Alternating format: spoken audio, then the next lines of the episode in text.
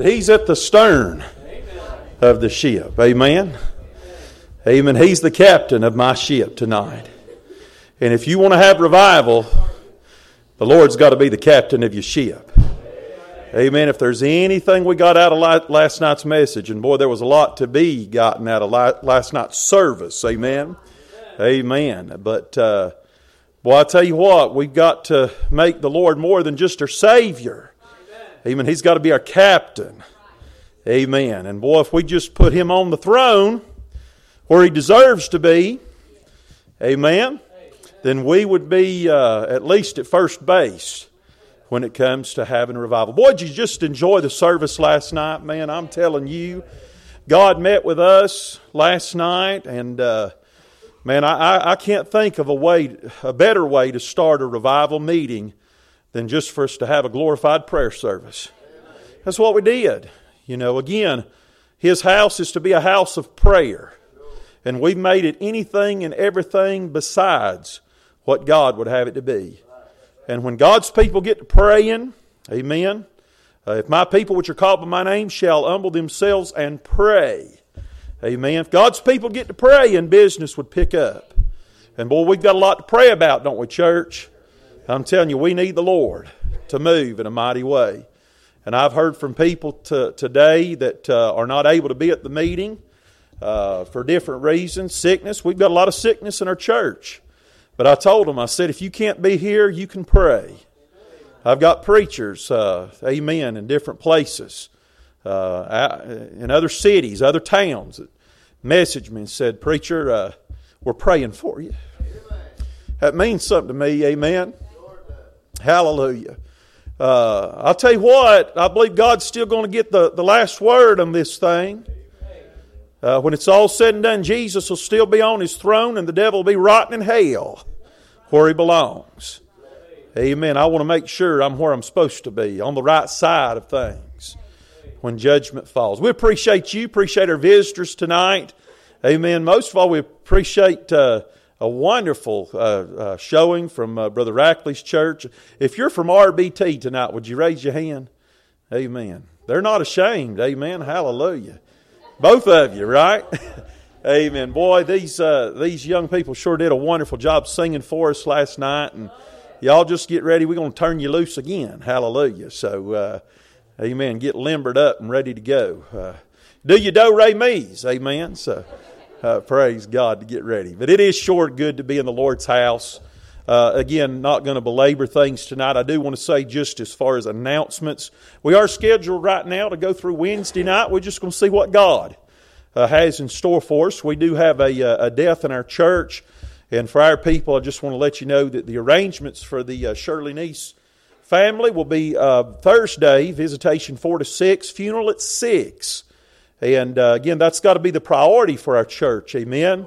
But they did specifically, I didn't ask them to do it, but they specifically scheduled the visitation at 6 so that if we did choose to have services on Thursday, we could do that. Boy, isn't that a blessing that they would do that? So, uh, again, we'll just see what God would have in store. Again, the funeral will be at 6 o'clock uh, on Thursday at Doughty-Stevens uh, on Tusculum Boulevard. And then we'll have burial service at 2 o'clock on Friday at Green Lawn Memorial Gardens. So you be praying for this family. Amen. And um, we've got a lot to pray about, a lot of uh, family that's grieving. Boy, we've had as much death in the last few weeks as I can remember. Uh, amen. A lot of sickness. Amen. And boy, uh, we need to pray for America. We need to pray for our nation. We need to pray for our young people. We need to pray for our communities. We need to pray for our families. Amen. Boy, I tell you, if we if the families would get right, the church would get right. Amen. It starts with the family. Amen. Uh, amen. Uncertainty, more uncertainty, uncertainty abounds across the world than there ever has been before. Amen. But listen, it's not falling uh, apart, it's falling right into place.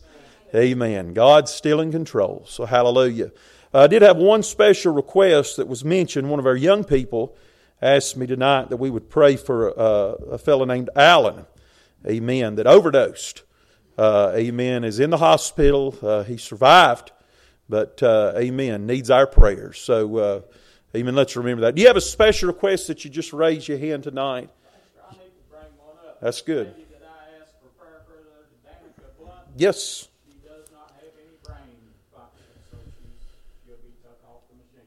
My goodness. Amen remember this request and prayer. Danica Blunt, is that right? Amen. Again, raise your hand one more time if you have a special request. God sees every need, He knows every heart. Amen. And most of all, let's pray for this service. Pray that, uh, amen, we just build off what God did last night. And friend, if it's going to be done, God's got to do it. It's not going to come through me, not going to come through the, the, the choir that sings here in a little while, and not going to come through the preacher. Amen. It's going to come through the Holy Spirit of God as He troubles the waters of our hearts. Amen. We'll gather around the altar this evening. We'll bring these requests for the Lord. If you'd like to join us, you can do so. If not, pray there in your seats. I'm going to ask, uh, as good of a friend as I have in this world, Brother Josh Cutchall. I appreciate Josh. Wasn't able to be here last night, but uh, he's here tonight. Uh, amen. You ain't ever heard uh, Brother Josh preach you need to listen. Brother Rackley, I would highly recommend you having him sometime. This fella can uh, let it rip. He can. He sure can. So, Brother Josh, would you come lead us tonight? Let us pray. Heavenly Father, God, we love you. And Lord, we just thank you, Lord, for the opportunity that you've given us, Lord, to bow our unworthy head one more time.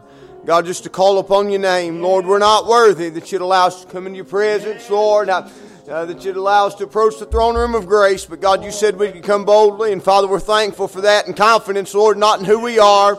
Uh, but God, in uh, Jesus Christ. And Lord, we thank you most of all for saving our soul. Thankful, God, we don't have to go to hell.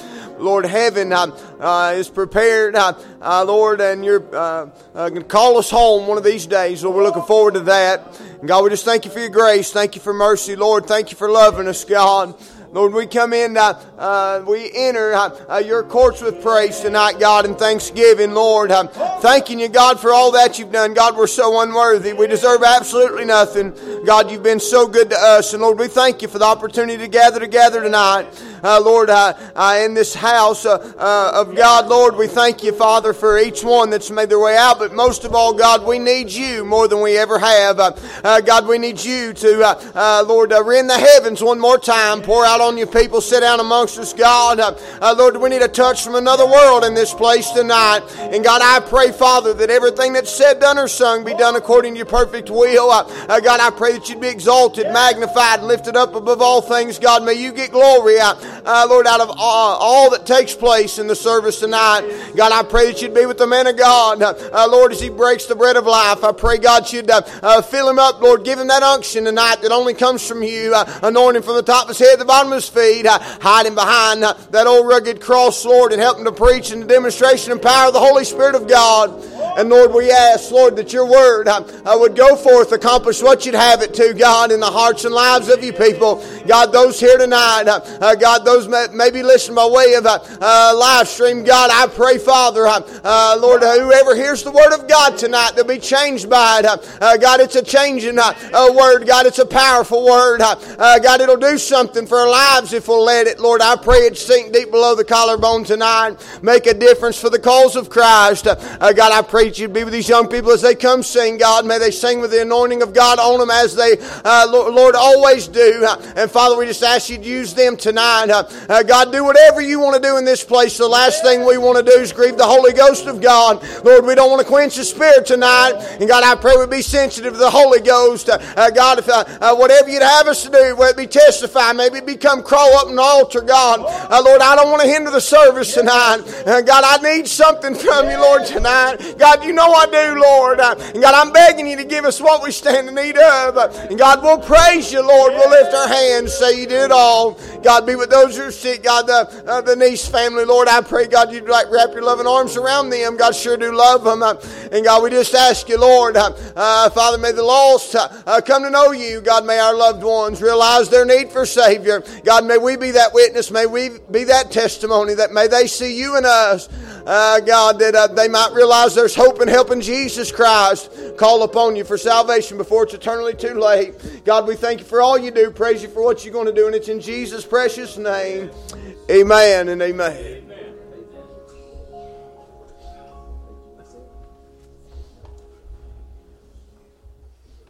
Amen. Appreciate the privilege we have to pray tonight. Amen. What would we do without prayer? I'm glad I don't pray to a dead God, but I pray to a Savior that's alive and well this evening. Amen. Bible says He knows what we need before we ever ask Him for it. he just likes to hear us ask Him anyway. Amen. All right, if I could have a couple of ushers come forward tonight, we're going to take up our special offering. Again, everything that's given will go to the evangelist, and we do appreciate Brother Rackley and his willingness uh, to, uh, to, to be here with us uh, this week. Amen. Good to have my buddy Tyler. Tyler, we appreciate you so much. You lead us in prayer tonight.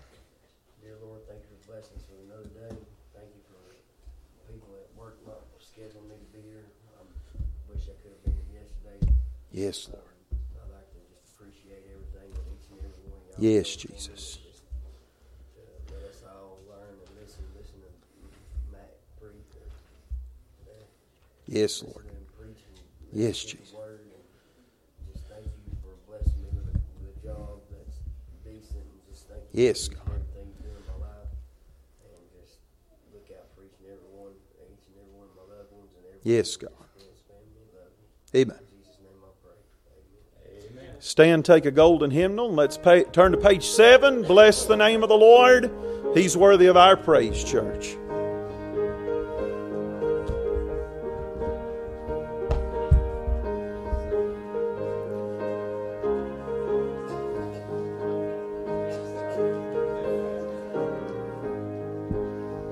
All praise to him who reigns above in majesty supreme, who gave his son for to die that he might man redeem. Sing, blessed be the name name. Blessed be the name of the Lord. Blessed be the name, blessed be the name, blessed be the name of the Lord. His name shall above all names shall stand, exalted more and more. Amen. At God the Father's own right hand, where angel hosts adore, sing, Blessed be the name, blessed be the name, blessed be the name of the Lord. Blessed be the name, blessed be the name. Blessed be the name of the Lord, Redeemer, Savior, friend of man, once ruined by the fall. Thou hast devised salvation's plan for how. Aren't you glad He died for you tonight? Blessed be the name. Blessed be the name, blessed be the name of the Lord. Blessed be the name, blessed be the name, blessed be the name of the Lord. On the last, his name shall be the counselor, the mighty Prince of Peace of all earth's kingdom, conquerors, whose reign shall. It's gonna last forever tonight. Blessed be the name. Amen. Amen. Blessed be the name. Blessed. Be the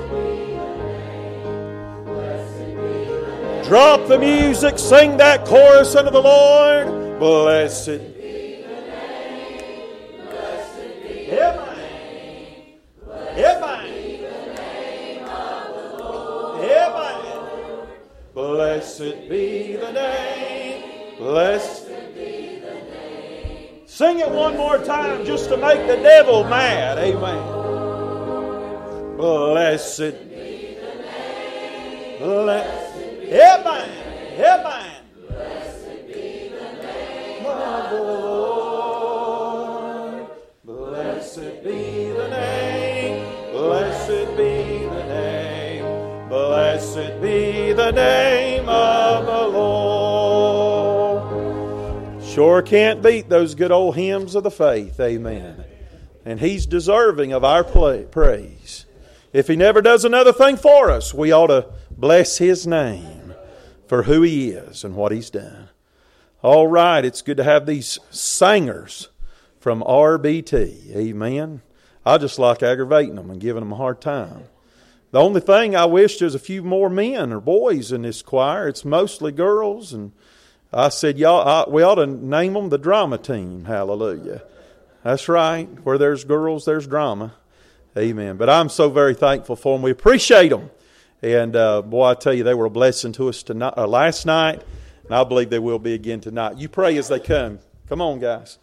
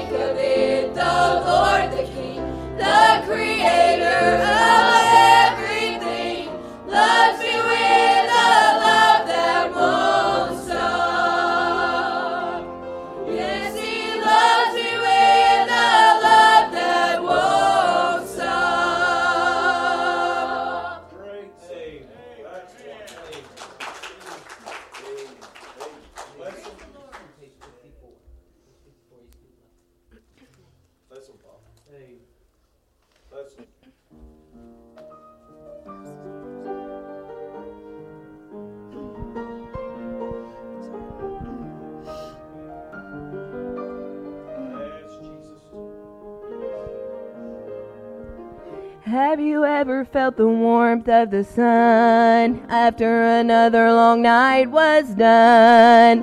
And you open your eyes to a brand new sunrise. God's faithfulness is there again. New mercy, new compassion. When you lost all hope, He never left you alone. He's good like that.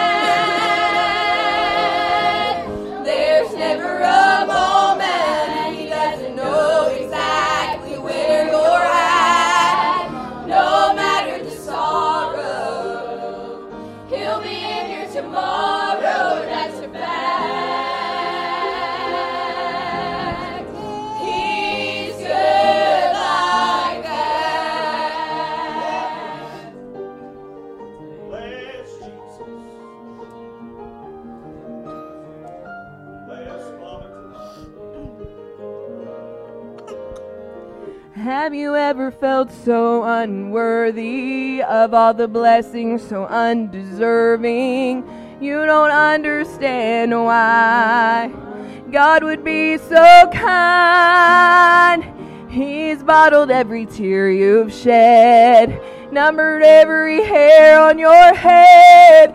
Hasn't He always proved He will take care of you? He's good like that.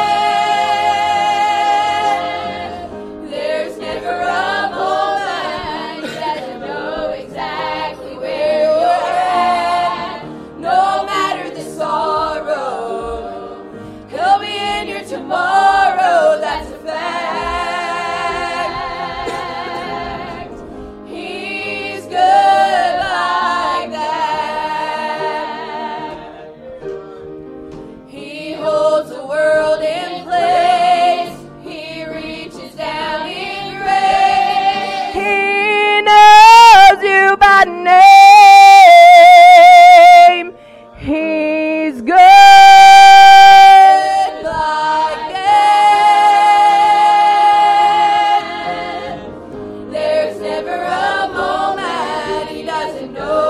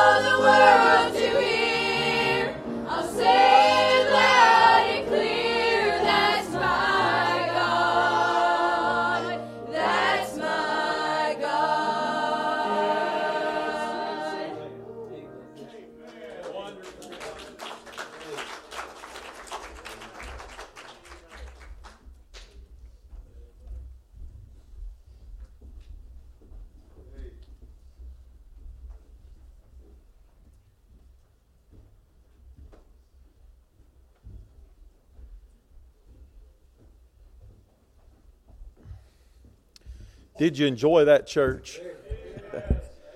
you know, the truth of the matter is that the spirit of Antichrist is very much alive and well in our day, just as it was in Christ's day. Amen? Um, and I'll tell you what, if you think that this world is pro Christ, you've got your head in the sand. This world hates our Savior.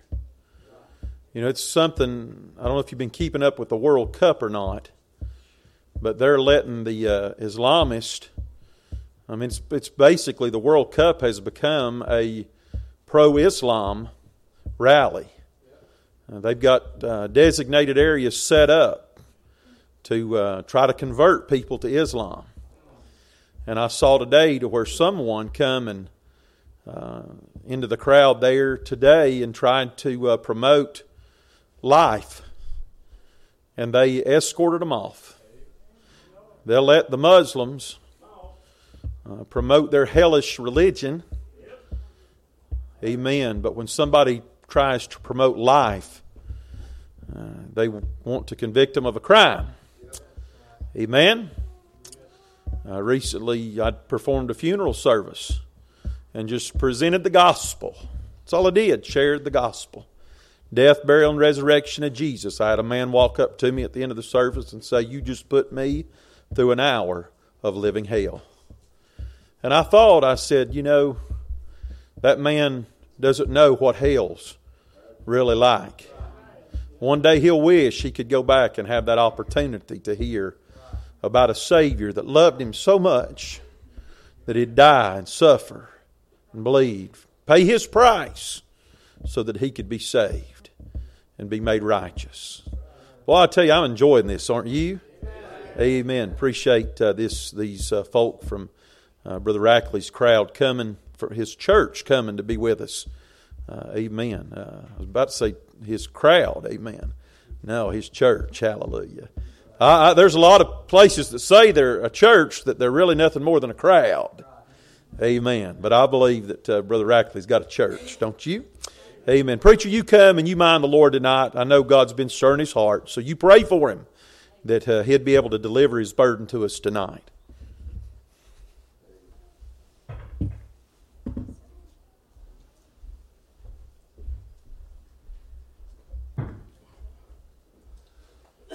Praise the Lord. It's good to be in the Lord's house tonight. Enjoyed the good singing. I tell you, I appreciate that. Amen. Our young people, when they get up to sing, you don't have to wonder if, what they're going to sing. If it's going to make you wiggle or worship, you don't have to wonder if they get their music from Hillsong or Elevation Church or Bethel or any of that crowd. Some of you need to nod your head right there. Amen. Amen. That's exactly right. Yeah. Amen. Don't let nobody write your singing that you know your pastor wouldn't let them in the choir to sing. That's right. Let them on the platform to sing. Amen. I don't care if it's got good lyrics. Yeah. If they live like the devil, I'm not interested in it. God didn't use unholy people to write the Bible, and He's not going to use unholy people to write our music. Yeah. Amen. That's it. Amen. I thank the Lord for it. Amen. That's good, preacher. Yes, sir. Bless him, Lord. God has never, I don't have that on yet. I might have a button on it, I thought. Amen. Is it on now? Yes.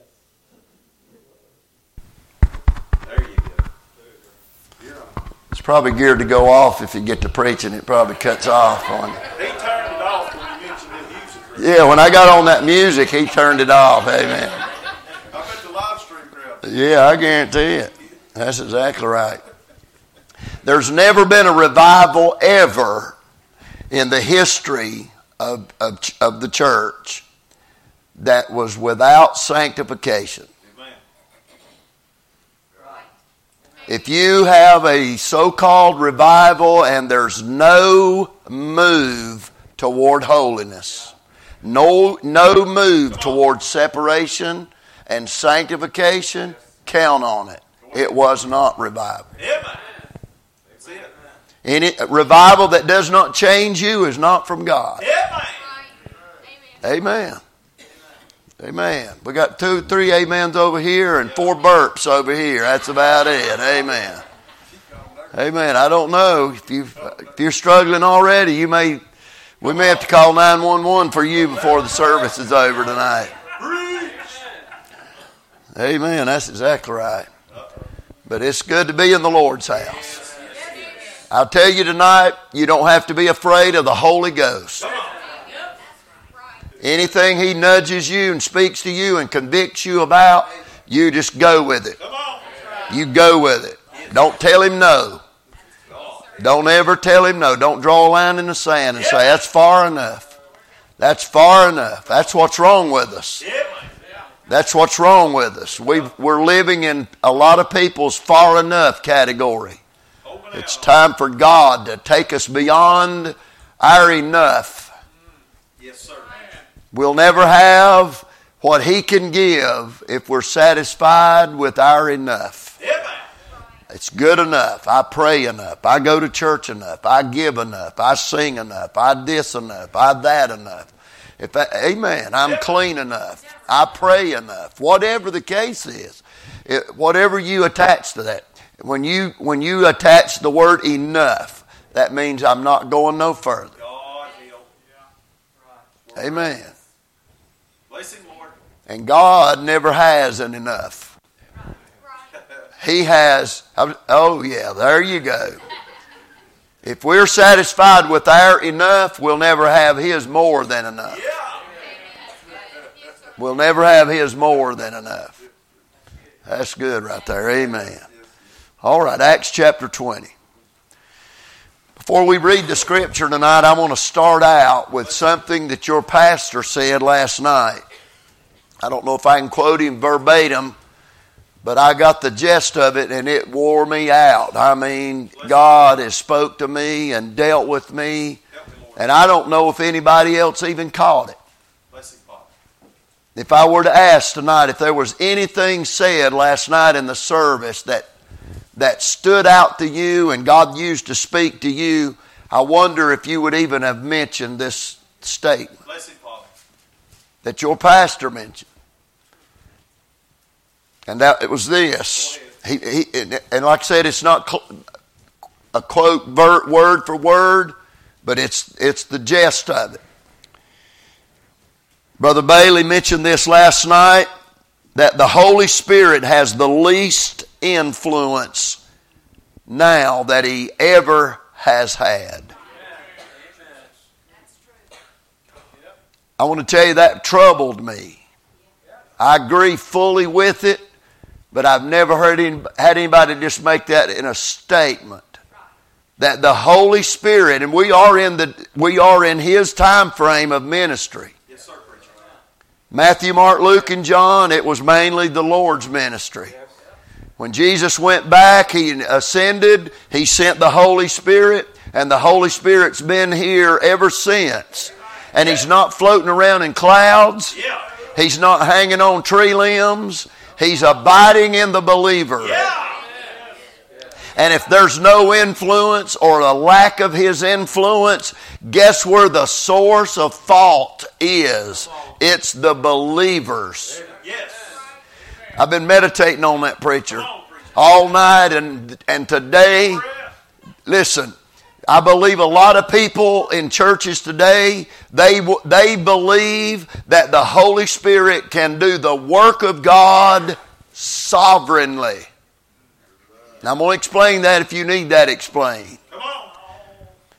They believe the Holy Spirit can do the work of God without you and without me, no matter what condition we're in, no matter what our heart is set on, no matter where our desires are, no matter how carnal we are, no matter how worldly we are, no matter how fleshly we are, the Holy Spirit is just going to do the work of God. No. Come on. No, we can hinder, we can grieve, and we can quench the Holy Spirit of God when, when the pastor said last night about the Holy Spirit having the least influence now that he's ever had, it's because God's people have set down on him for a, a lack of a better term. They've, we've sat down, we've tied his hands. I want to preach right there a minute. I'm telling you, preach that statement you said last night is still it's and it's going to wear you out for the night. So I hope it does. I can done see that I coming. hope it does. You wouldn't dare get in the way of a fire truck with his lights on and siren. Because you know he's going to somewhere and it's an emergency. And time is of the essence. You wouldn't dare getting in the in the way of an ambulance with the flashing lights and the siren because you you'd pull over. We've all done that. We'd pull over to make sure. no matter how big of a hurry we are. Let's get out of the way. They're they're they're in emergency mode. Somebody needs them badly. Yes. We wouldn't dare get in the way of any of the first responders that's, that's en route to an emergency. But how many of us are guilty of getting in the way of God sent agent, the Holy Spirit of God? We've grieved him and quenched him and hindered him and we've held him at bay. He's trying to get to sinners. And, and just for the worthy reminder, nobody gets saved until the Holy Spirit of God deals with their heart and convicts them of sin and draws them. There was lost people in the service last night. that. I believe that. Just some of our crew. There was lost people in the service last night. I wonder how many of them would have got saved if everybody in the service last night would have said, Yes, Lord. You want all of me, you got all of me. No arguments. No, amen. No discussions. You want all of me. And by the way, if you're saved, He bought all of you. He paid for all of you. You are bought with a price. When He said you or ye, He means all of you. He means that God bought your eyes, your ears, your mind, your heart, your will, your desires, your feet, your hands, your, your body. Your body don't belong to you no more. Your body belongs to the Lord. Come on now, preach. Amen. I wonder how many would have got saved last night. Because there was a window. If you was here last night, there was a window. There was a space where the God of heaven was coming through this place last night. But that window had, had an opening, it had a start, and then there was a point. Preacher, you knew as well as I do, and most in here did. There was a point it, the window closed, Yes, sir. and it was evident. No doubt. Did it close because he was done? No. Or was it did it close because he was grieved and quenched? And he'll work, he'll work tonight. Yes, he will. He'll work in your heart personally until he bumps into rebellion, till he bumps into disobedience, and then he he don't he's not going to fight with you. Even God's word said in the book of Genesis, "My spirit will not always strive with man." He'll deal, he'll pull, he'll call, he'll woo, he'll work, he, he'll, amen. But if he continues to come up against a closed door and a deaf ear, and amen, Yeah. if he's if he keeps bumping up against that, he he won't fight. He'll just walk away. God help.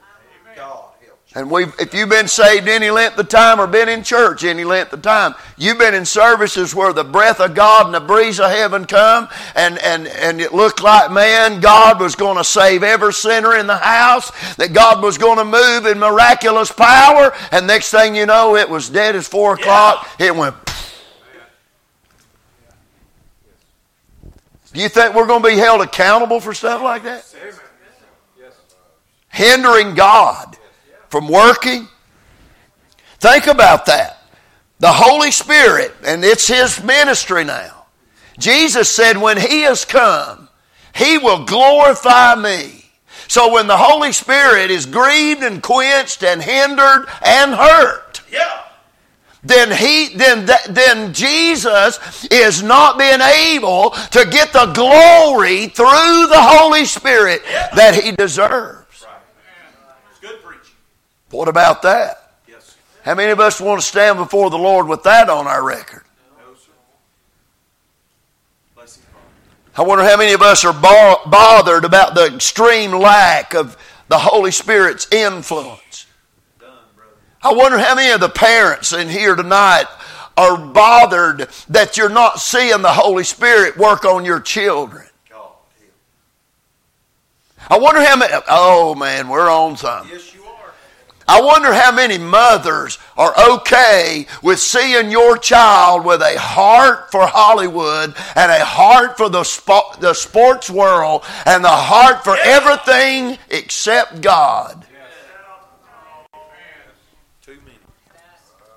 When's the last time, mom, dad, when's the last, last time that you pillowed your head at night and, and tears puddled up in your eyes because you're seeing your children bored to death with the things of God and their only interest and their only excitement is all worldly. Yes, sir. And they claim to be saved. That's where we're at. That's where we're at. Or if your children is lost, how long's it been since you witnessed and watched God speak and deal with them in a church service? When's the last time that you heard them uh, come to you even at, at your home and, and, and, Mom, pray for me? Uh, Lord's dealing with them. God have mercy. Most parents today, and I see it everywhere I go, preacher, everywhere I go, moms and even grandparents and daddies, they, they, they're, they're more proud that their children can shoot hoops and knock a ball across the fence and can, can run the bases and can, can do, and, and they're experts at this and they're talented as that. And, and, but where's God at in their life? Sports is America's God. Sure, that's right. And it's not just lost people outside the church that that's so. It's, it's so inside the church. You know that's right, church, that the, there's no difference hardly now because of that lack of influence of the Holy Spirit. That lack of influence. You can't hardly tell the difference of the atmosphere of the church and the atmosphere of the world. You know that's right. You say, well, what's the big deal, preacher? Holy Spirit, little to no influence means little to nobody getting saved, little to no prodigals coming home, little to no, no families that are, that are, look like headed for shipwreck to be salvaged. Can I give y'all some good news tonight? I don't know about good news, but truthful news. Yeah, go ahead. I can't do the work of the Holy Ghost. Me neither, preacher. Wasting our time. I've tried. Me too. I've tried. I've got ulcers because I tried. I've tried to I've tried to mechanically move people. I've tried to, you know, to, to amen. And that, you know that's what's going on in a lot of churches. They use the music, to, the, the beat and the thump and the wiggle and all of that, and, and to move people into an emotional whatever it is Yes, that does not change their life. Yes. Play in church. I can't do the work of the Holy Spirit. No, sir, preacher. But I know what it is for the Holy Spirit of God to get a hold of me. I do too. I went to the church where I was was born and raised in. I went there 20 years before I got saved. There's no way to tell, but Cody, there's no way to tell how many messages I heard preached in 20 years. Come on. I went every, I went three times a week, whether I liked it or not. Go ahead. I went to church. That was the way it was at my house. We going to church, doors open, we're going to church. Bless him, Lord. But I did not get saved, and I want everybody to hear me. I did not get saved till 1981, January the 20th, 1981, as a 20 year old boy, I did not get saved till God sat down in a Holy Ghost revival on my pew and got a hold of my heart, and I was the first one to get saved. First one to get saved at 20 years old. Praise the Lord. First one to surrender to preach 13 days later. Amen. 20 years old. Are you listening? If revival hadn't come, preacher, I would have never got saved. You, I guarantee you, I'd have sat on those pews. I would have been continuing on in my rebellion. I'd have continued on just going to church, and that was all there was to it. Didn't get nothing out of it, and certainly didn't put nothing in. Just, just going to church. Amen. I would have been like that until I finally left home, and everything else Yes, would have been downhill. But thank be, thanks be unto God that in spite of the devil, in spite of my rebellion, in spite of my love for sin, in spite of that, the Holy Ghost of God got on my pew, and it wasn't because I attracted him. It wasn't because I was showing interest. It wasn't because that I was making a move in his direction. No, I was bent on doing everything against God. I was bent on rebellion. I was bent in a life of sin and wickedness. But there he was. The Holy Ghost of God got my attention. I'm going to tell you how it felt. I'm not going to be disrespectful to you, but this is the way it felt that night in that pew where I'd been sitting for 20 years. It was almost like the Holy Ghost got in my lap and did this. Ah. And got my attention. They wasn't no, the girl I was sitting beside of me, mm. what I was engaged to. I never one time thought about well what she's going to do. Now, if I, if I, what if, if, if I do what God's dealing with me, what is she going to do? I never one time thought about her. It was like God had me by the jaws and He had my attention. He, I had tunnel vision. I didn't see nothing except what the preacher was preaching and me and the Holy Ghost. And God said, you in trouble. You got your name on a dusty church roll. You claim to be saved. You have no life. You have no love for God. You don't, amen.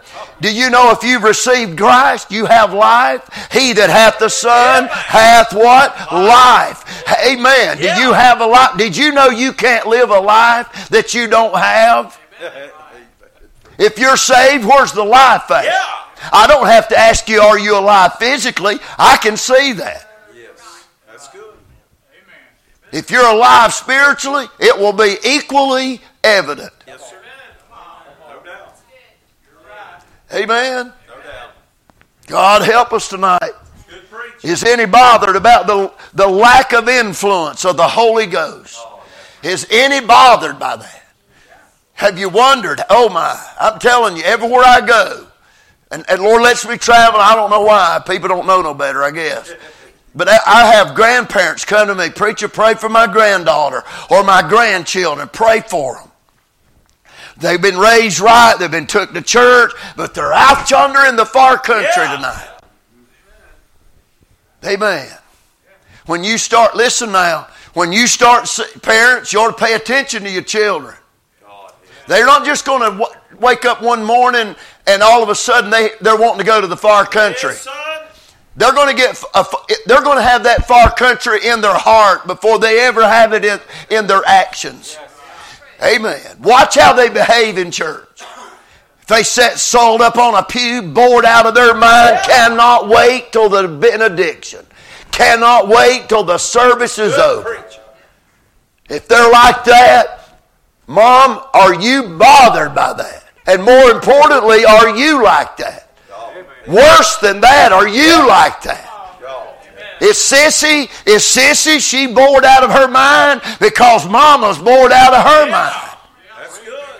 Good preaching. What happened to the older teaching the younger? Amen. Amen. Hallelujah. We're preaching all over the place tonight. That's all right. Help me, Father. I like when I when I go to a doctor, I, I want him to check me out. I, I want him to check me out. Yeah. I don't want him to say, okay, what, where's, what's your problem? And that's all he fools with. I want him to look in my mouth, my ear. You know, back years ago when we went to them country doctors. Oh, yeah. They didn't have all this equipment. All they had was a they had they had a little old black bag and a rubber hammer. Everything could be fixed with a rubber hammer. I'm telling you. And then they had one of them gigantic. Uh, uh, what is that to put on your tongue there? Where it say say ah? Yeah, that's what I was trying to say. One, I mean, one of them big popsicle stick. He'll say, stick your tongue out and say, ah, and he crams that thing plumb back in there and mashes your tongue plumb down to your belly button. Amen. And and but I, what the point is, I want him to, uh, to check me out. They'd look in your eye, look up your nose, put them little things on them lights and stick it plumb inside your head and look around.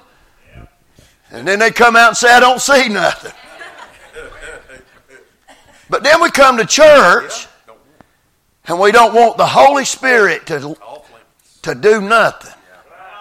We don't want Him to deal with nothing except what we agree with. Lord, you can deal with this, but not that. Lord, I'll, I, if you want this, I'll, I'll give that. I don't do that no way. I, I, this, it's just there. I'll give that to you. No, you're not going to get anywhere with the Lord. The devil's after our children. The devil's after the next generation. And I'm bothered about that. I am burdened about that because there is no combat. There's no combat comrades in the church that's willing to stand up. No mamas. Listen, I had a mama that that was listen militant. My mama had aggressive faith.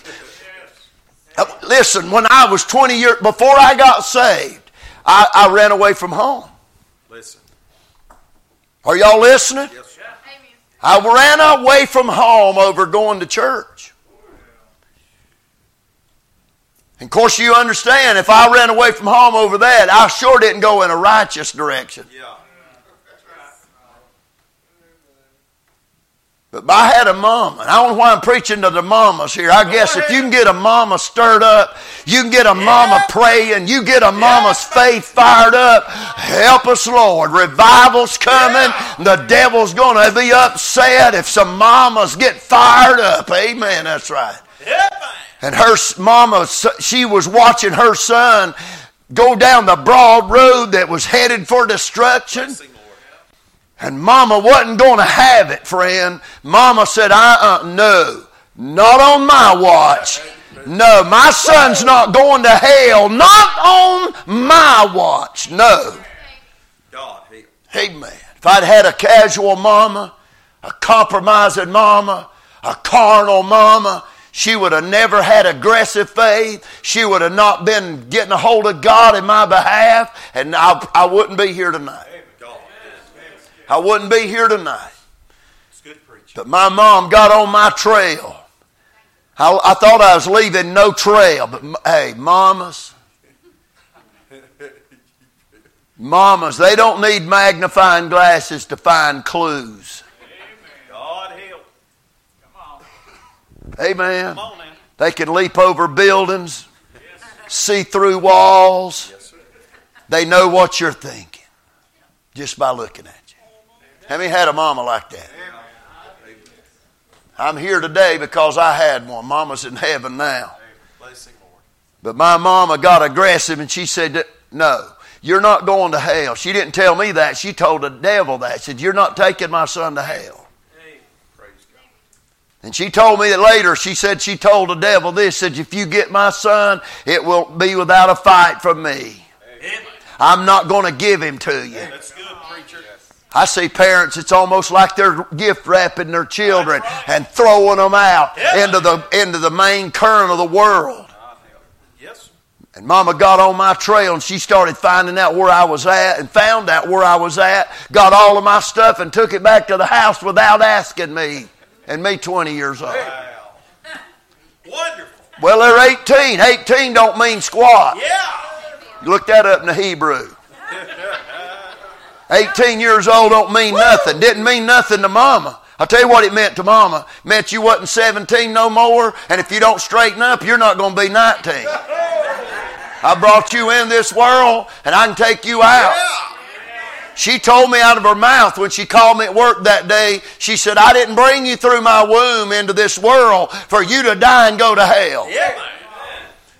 Come on, mamas. Y'all need to get with it. Amen. Yeah. You need to let your children and grandchildren know that you're you're you're done with the passive life. Yeah. You're done with that sympathetic life. Okay, little Junior and Sissy. I know that with the direction you're going has got the devil all over it, but I want you to love your mom. Yeah. I'm gonna be your pal, and I'm gonna be your best friend. No, your children don't need a pal. They need a parent. Good.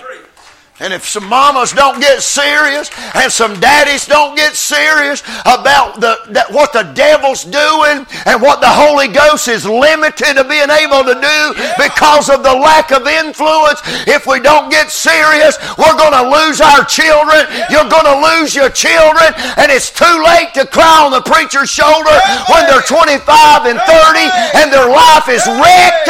Their life is full of scars and brokenness and misery.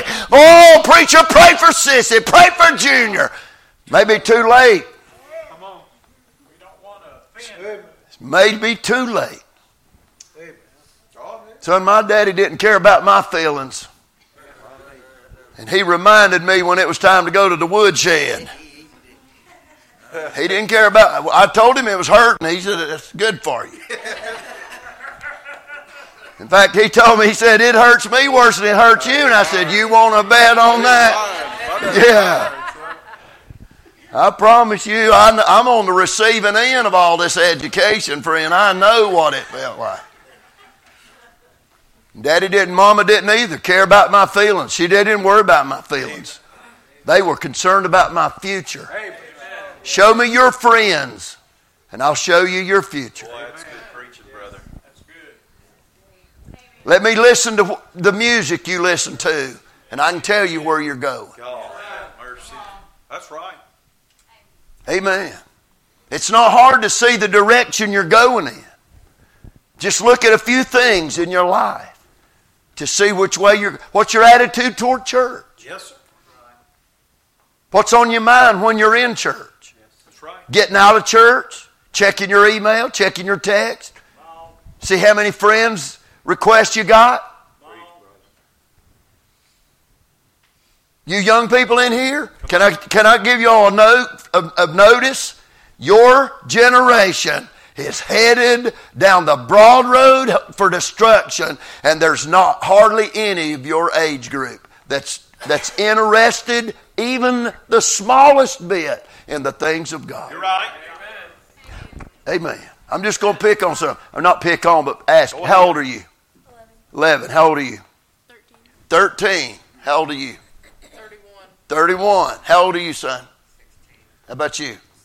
17. How old are you? 15. I know how old my bunch is right here. Let's see. How old are you? 10. 12. Let's see what else we got. We got any more right there, son? Let's see. Who's trying to reach them?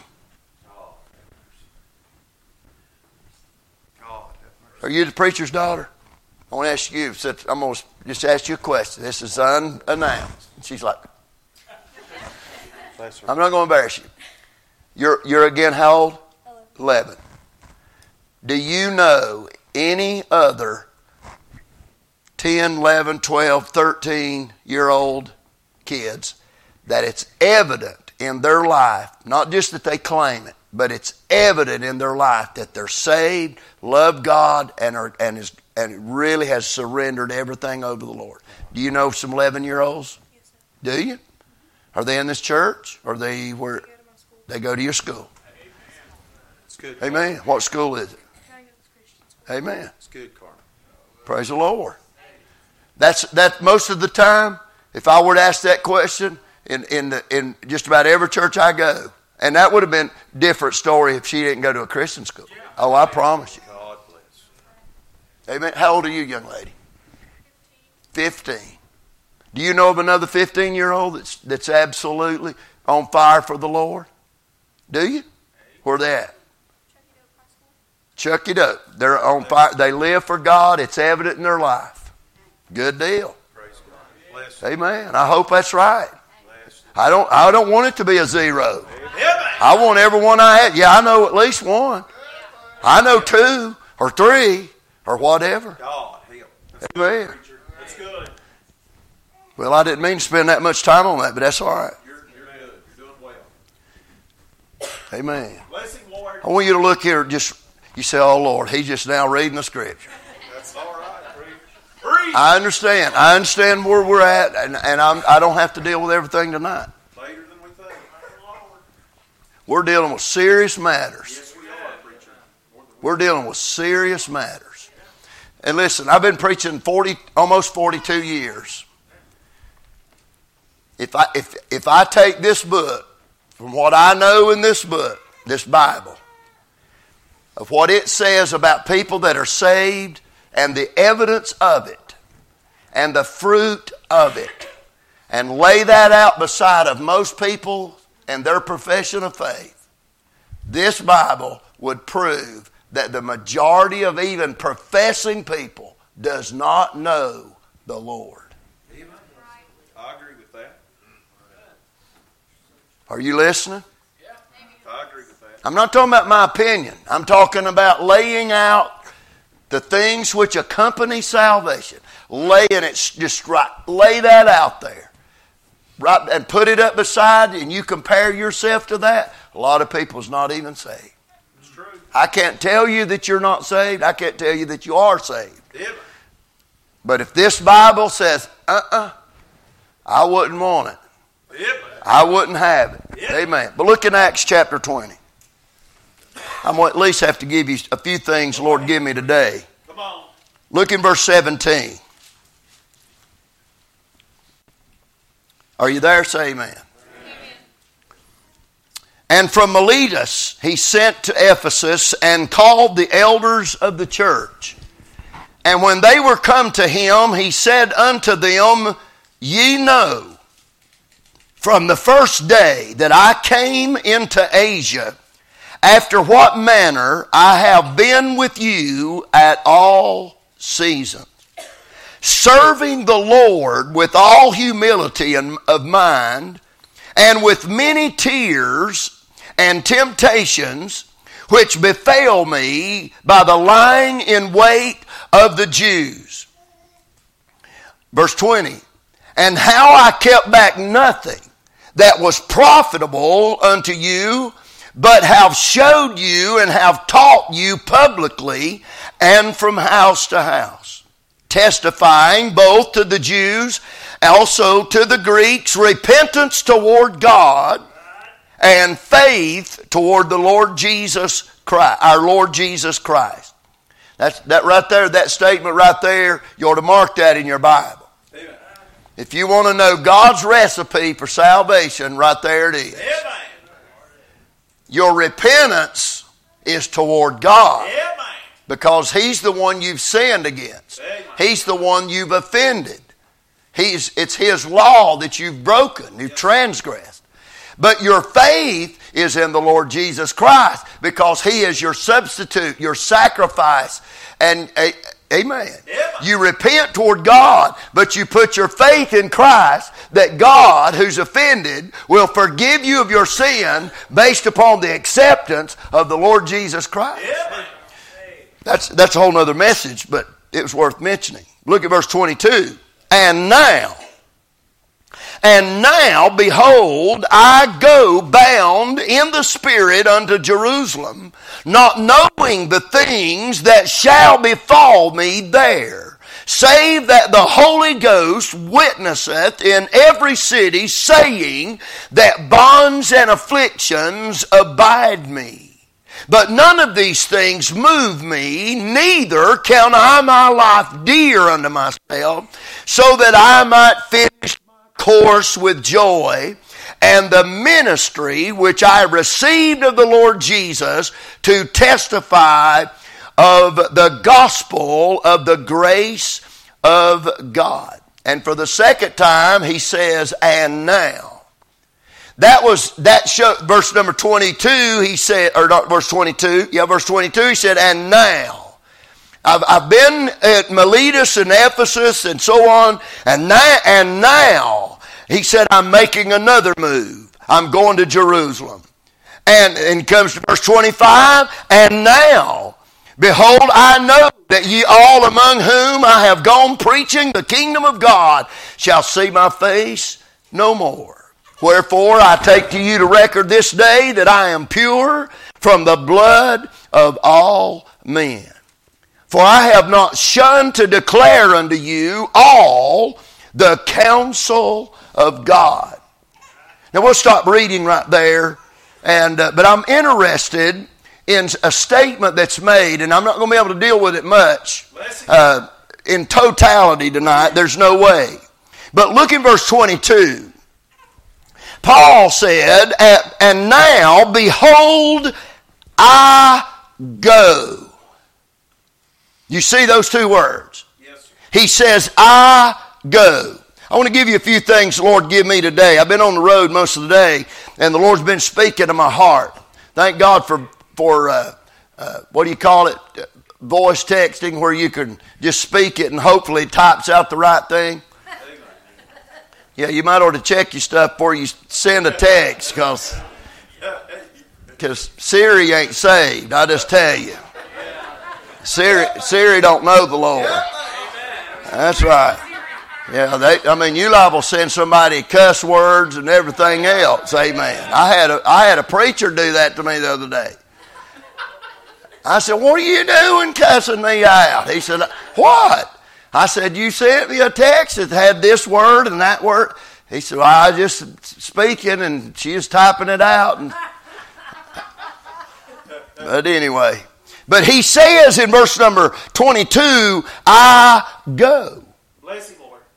Paul said, I go. I wonder how many in church tonight can say those two words.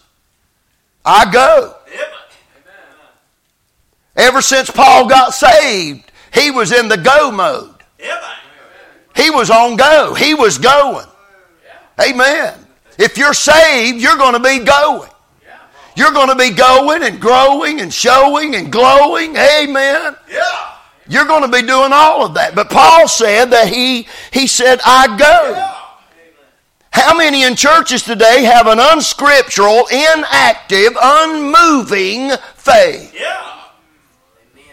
Their, their faith is stationary.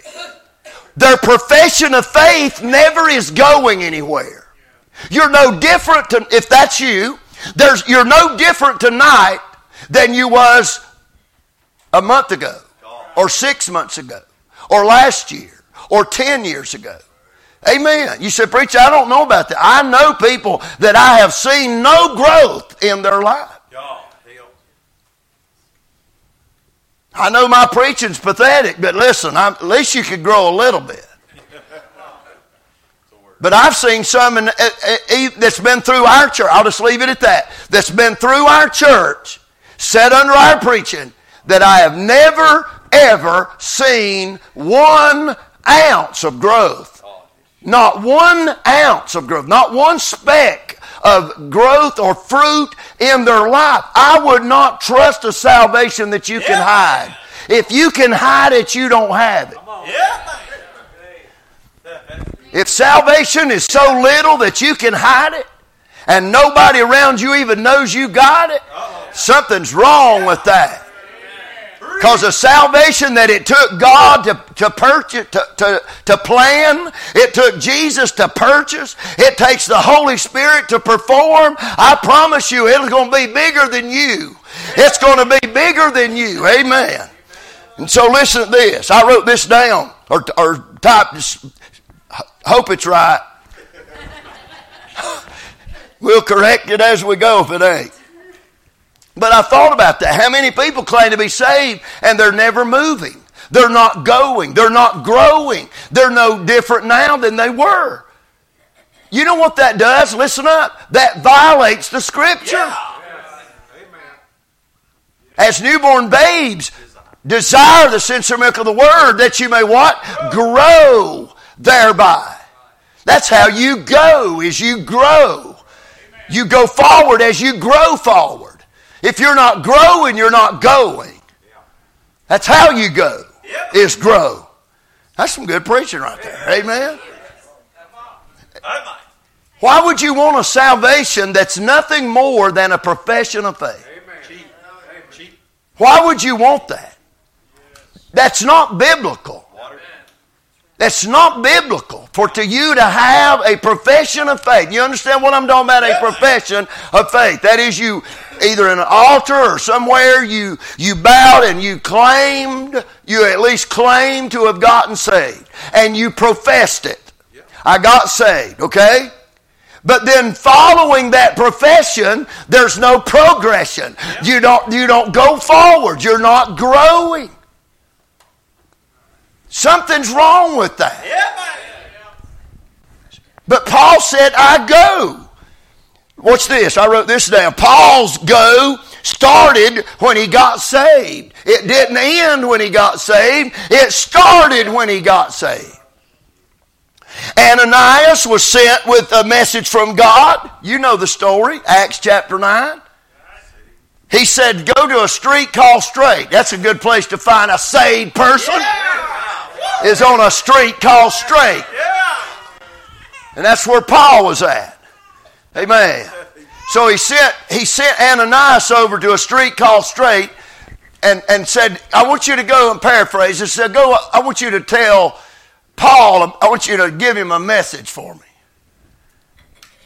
He called him Brother Paul. I like it.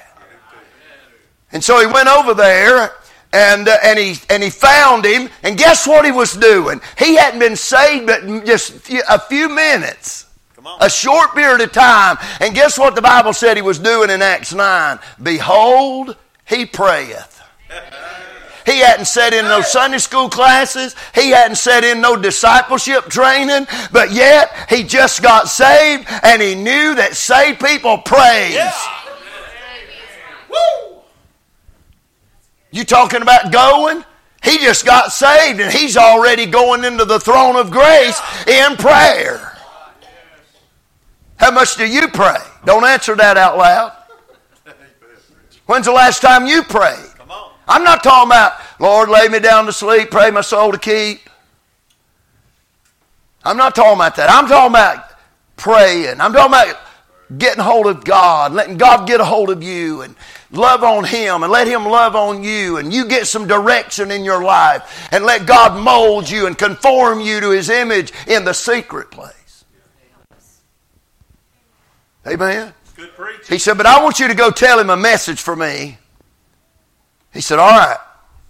I'm scared of him, but I'll go. Because they had heard what Saul of Tarsus' reputation was. He'd, Yes, you know, killed him, been, been a murderer, been part of uh, putting a lot of God's people to death. So he went and told him, he said, I want you to go show him, tell him, and show him what things he must suffer for my name's sake. I wonder how many of us would have jumped ship right there. What? What? What? I just got saved and now I'm getting a message of how I'm going to suffer. Paul never missed a beat. Paul never missed a beat. Amen. Paul never missed a beat. That's right. But he started there. I wrote this down. This is good. Paul's go never changed because of negative details. When he found out that this journey of, of, of Paul's journey of serving God is going to be full of persecution and suffering, it never changed him. And here's a good little something, Lord, give me coming down the road today, and that's this. Paul never let details change his direction. Yeah. Always let direction be the priority over details.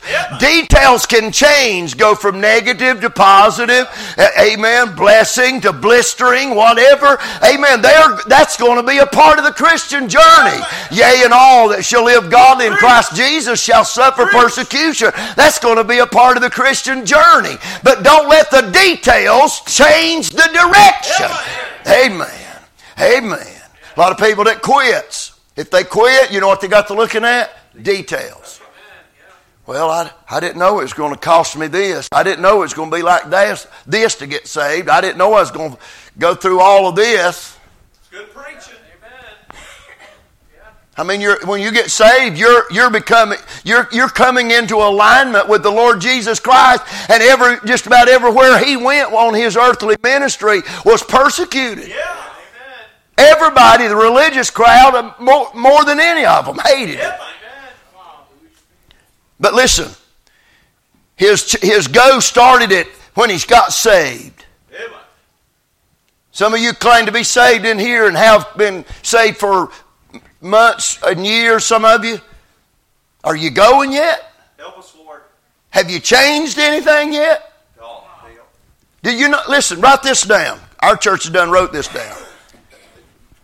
God never has saved anybody and left their life alone. Amen. That's good preaching. God will not save your soul and let you continue to live your own life. Oh, Preacher, surely not. Oh yeah. Second Corinthians 5:17 is still in the book. Yeah. Amen. Therefore, if any man be in Christ, he is a new creature. Old things pass away, and behold, all things become new. You're looking at someone, if you're saying, Well, preacher, the Lord ain't dealt with me about nothing, you are a lost person. Yes.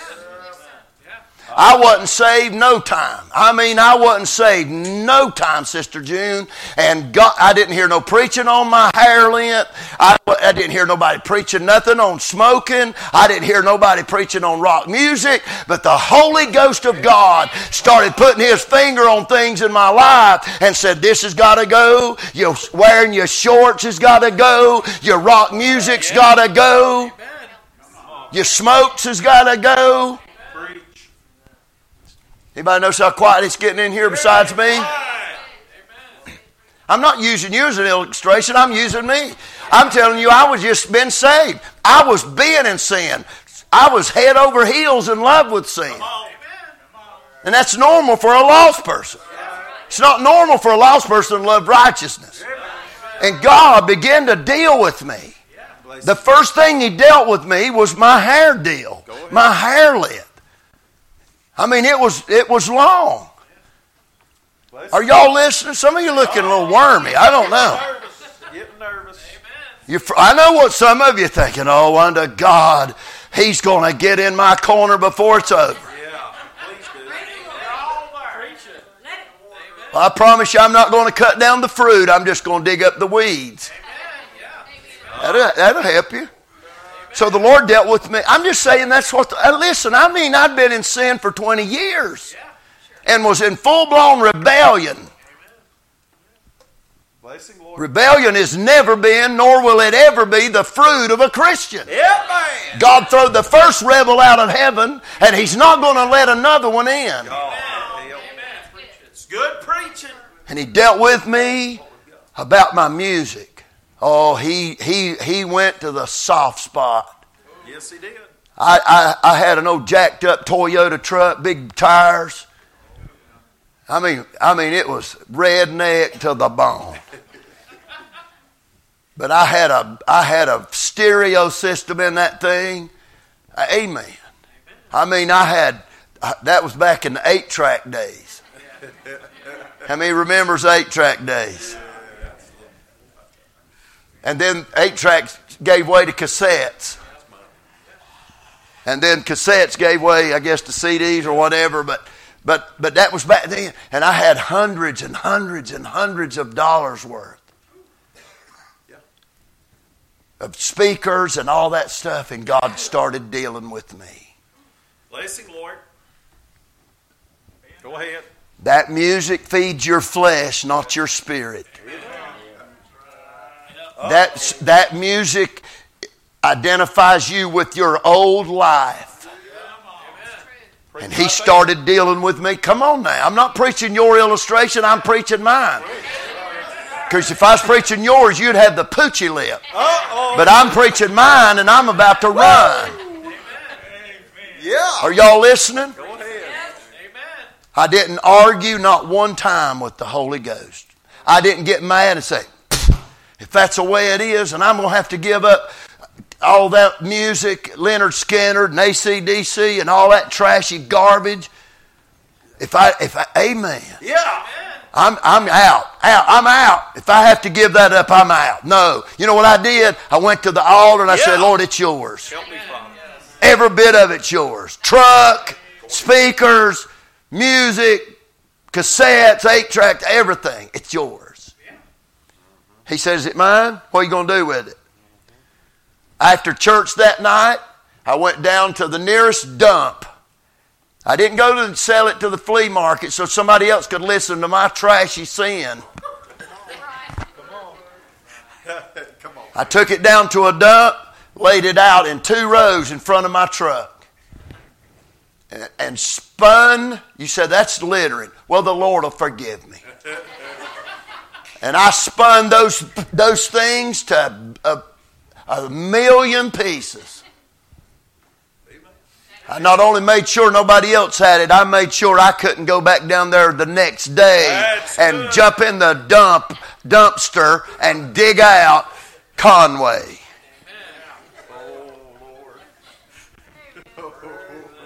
Well, I got it in the closet, preacher, but I don't listen to it. Yeah, you get backslid, you get cold on God. Guess where your flesh is going to tell you to go? The closet.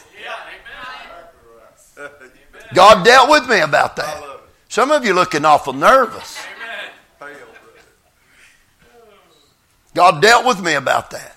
God dealt with me about my cigarettes.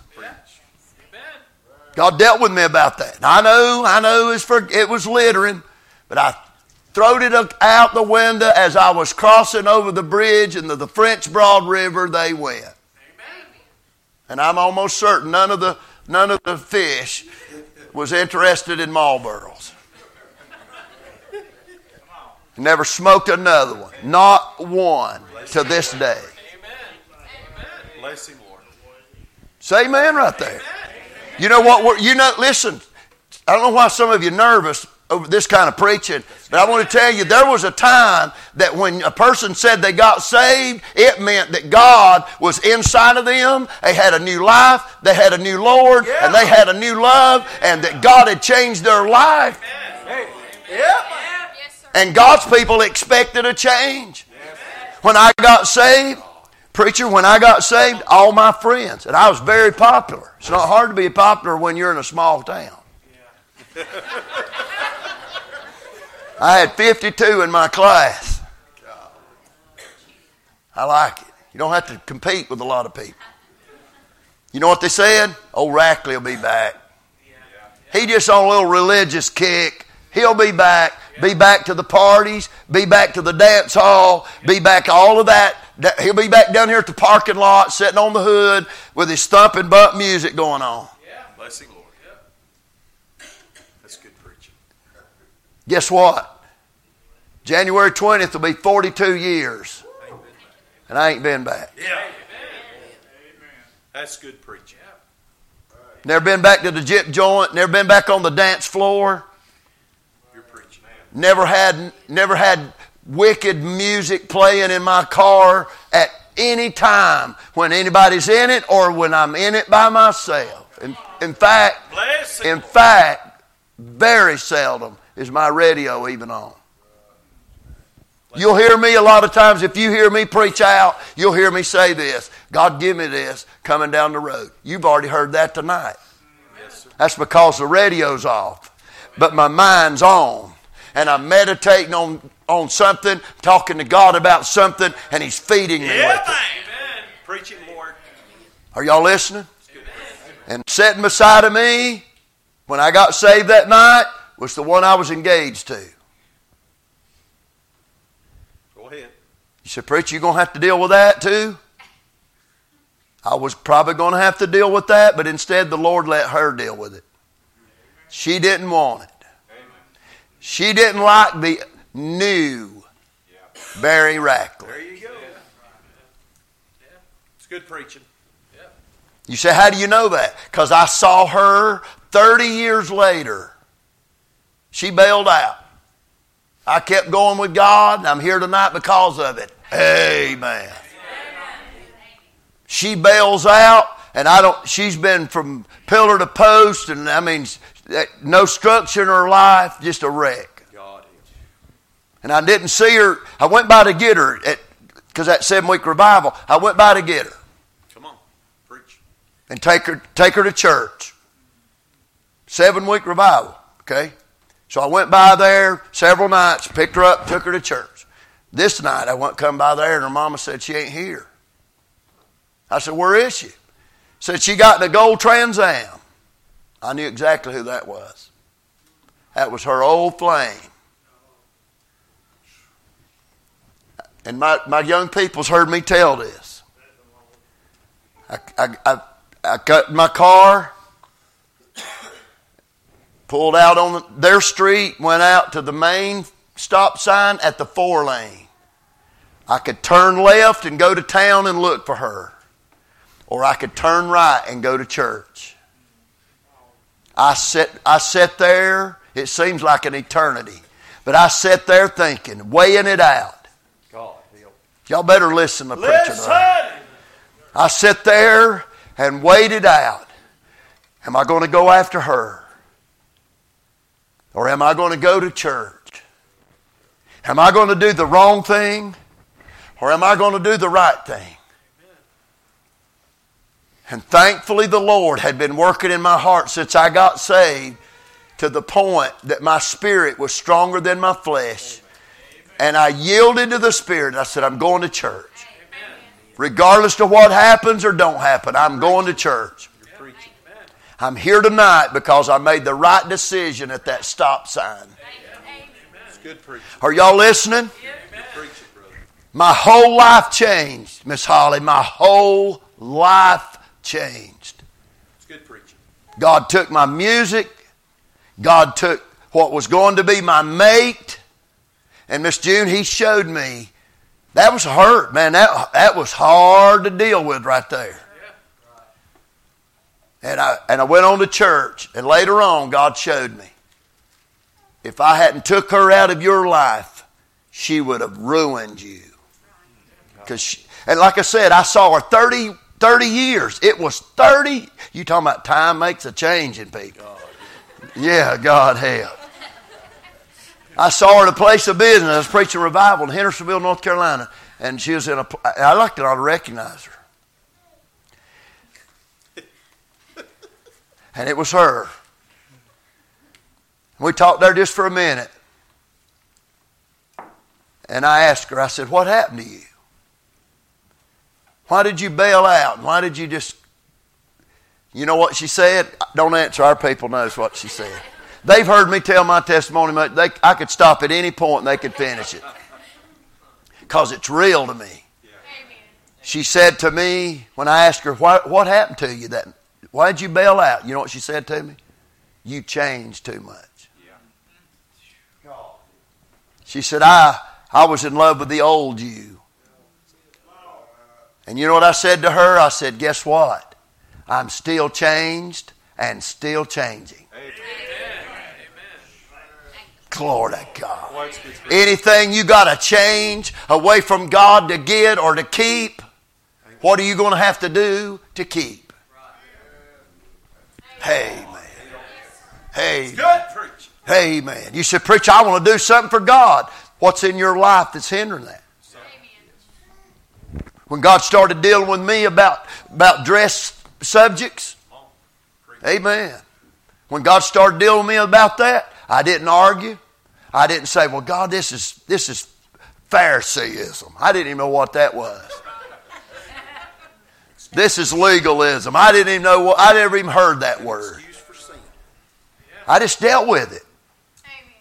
I tell you, I wanted to go with God. Listen up. I wanted to go with God and still do. But I, I wanted to go with God so strongly that when the preacher would preach, I don't even know half what he was saying because it was over my head, stuff I'd never heard. You know what I'd do? I'd go to the altar. I said, Lord, I don't know all about what he was saying and all of that, but I said, if it's in your book and it's for me, I want it. It's good. Amen. It's good. I remember, can I, amen. Y'all give me a few minutes. Go ahead. Help yourself. I remember the night I got saved, God filled me of the Holy Ghost that night. There ain't no doubt in my mind. I thought I was living the high life. I thought that I had some high time experiences with in that world I was living in. I'll just leave it at that. But that night I got saved, brother, they wasn't nobody in the altar with me because I was raised there. My grandpa started that church. Are y'all listening? And and I was just in the altar and I did business with God. And I'm telling you, that was supernatural. God saved me that night. And I got up and told I got saved. And next thing I know, Brother Randy Bain was preaching. And he was still standing up on the platform. And, I, and I, I, I, all I'd been was a sinner. I went up on the platform and I was just going to shake his hand. Thank God for the preacher that preached when I got saved. You ought to be thankful for that.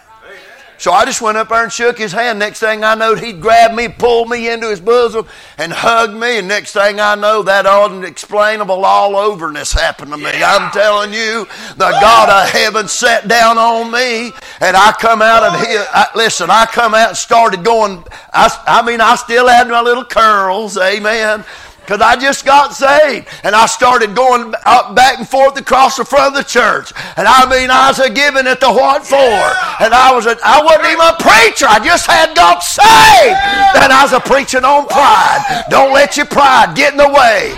Junk your pride. Junk your pride. Getting saved. Get right with God. I said, Lord of mercy, what was that? I mean, it was awesome.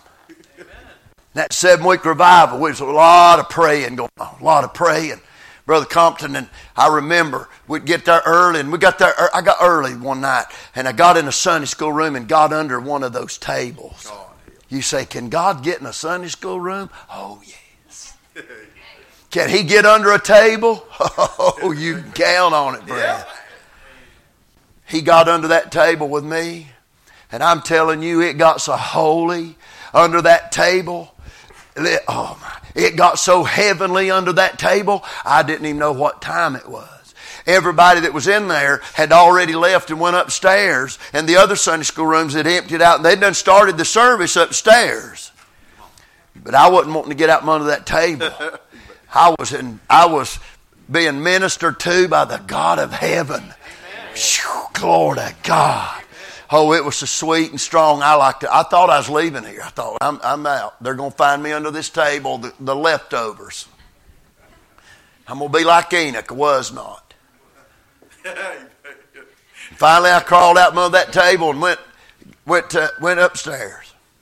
And it was a night or two later, I was up in the choir. It was standing room only. We didn't even send out, they didn't, nobody sent out no advertisements, no flyers, nothing. I'm not against that. They just didn't do it. And there was people coming from South Carolina and Georgia and different places in North Carolina and Tennessee.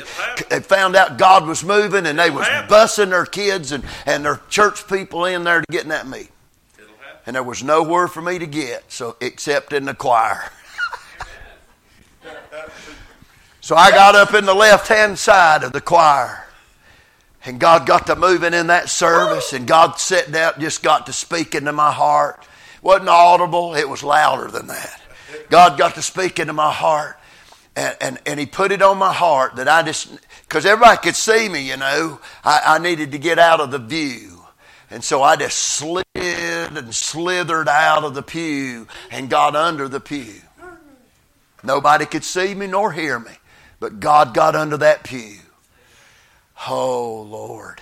It, it was beyond description.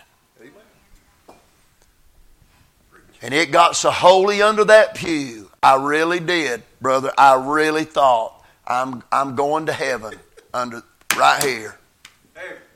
And I did something that night that I've never done since, nor since, nor will I. I said, God, you're going to have to take some of this off of me. I feel like I'm dying. I thought I'm leaving here. Son, I guarantee Miller Lowlife never done that to me. Yeah! And Bud Stupid, I said it right. Bud Stupid, never done anything like that. Not, none of the other stuff ever done that. And I said, Lord, you're going to take some of this off of me. He took all of it off of me. I, I said, how stupid was that? I crawled out from under that pew, sat down there, never felt the touch of God in that whole service. And I said, Lord, I said, if you could be so gracious to touch me again, I promise you I'll never ask you to lift it and move it, take it, if it does kill me. Well, wouldn't that be a way to go? Come walking through the gates. What happened to you? Oh, overdose of glory. Yeah. My flesh couldn't stand it. God moving. Oh my. Do you have any stories? Yes, sir. Could you could you tell some times where God met with you in your prayer closet, in your devotion time? You'd be surprised how many people don't have one, have been saved for years, don't have one story where God met with them personally. God got in a car with them. We was leaving Roanoke Baptist Church in the revival meeting. Doug McDarris was preaching. I was pastoring down at Enoch Baptist Church down in Norris, South Carolina. We was driving my little Toyota Corolla, four door. We went up there. I'm telling you, God got in the car with us coming home. He says, Preachers, you ever had God get in the car with you? You'll try it sometime. Yeah. Make sure your seatbelt's on. we was coming home and we, we stopped at a stop sign out in the middle of nowhere. There wasn't a house, nowhere to be seen.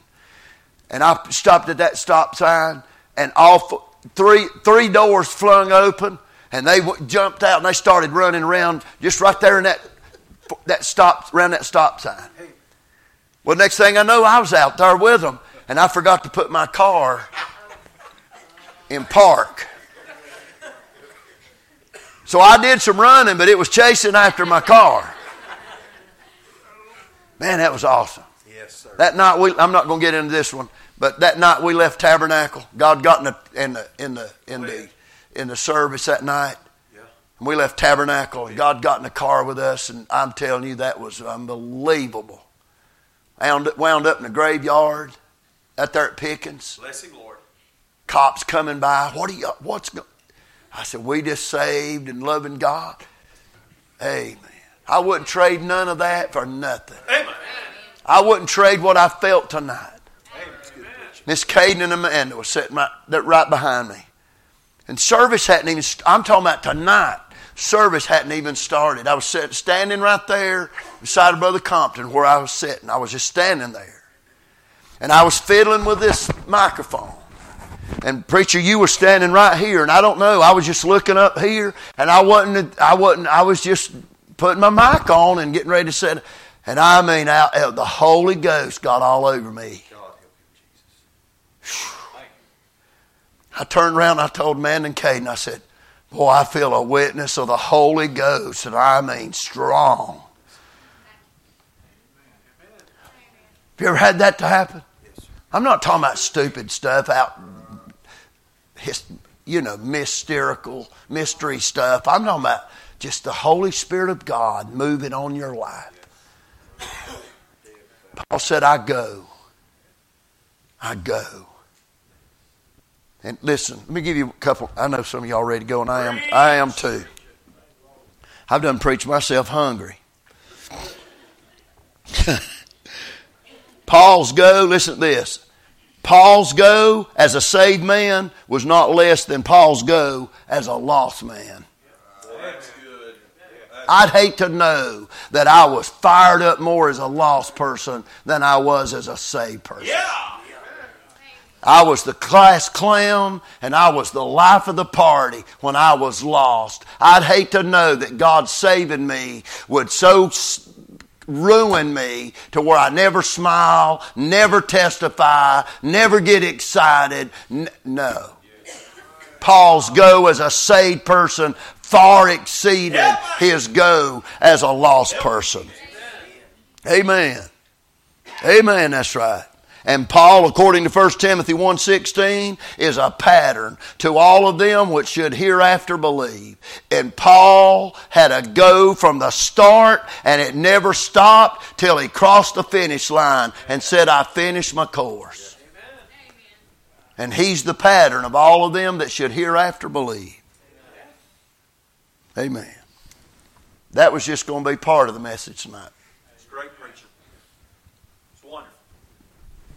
Right there, in that, oh, there's my Bible right here. I was looking for my Bible. I thought, what happened to it? Look at this.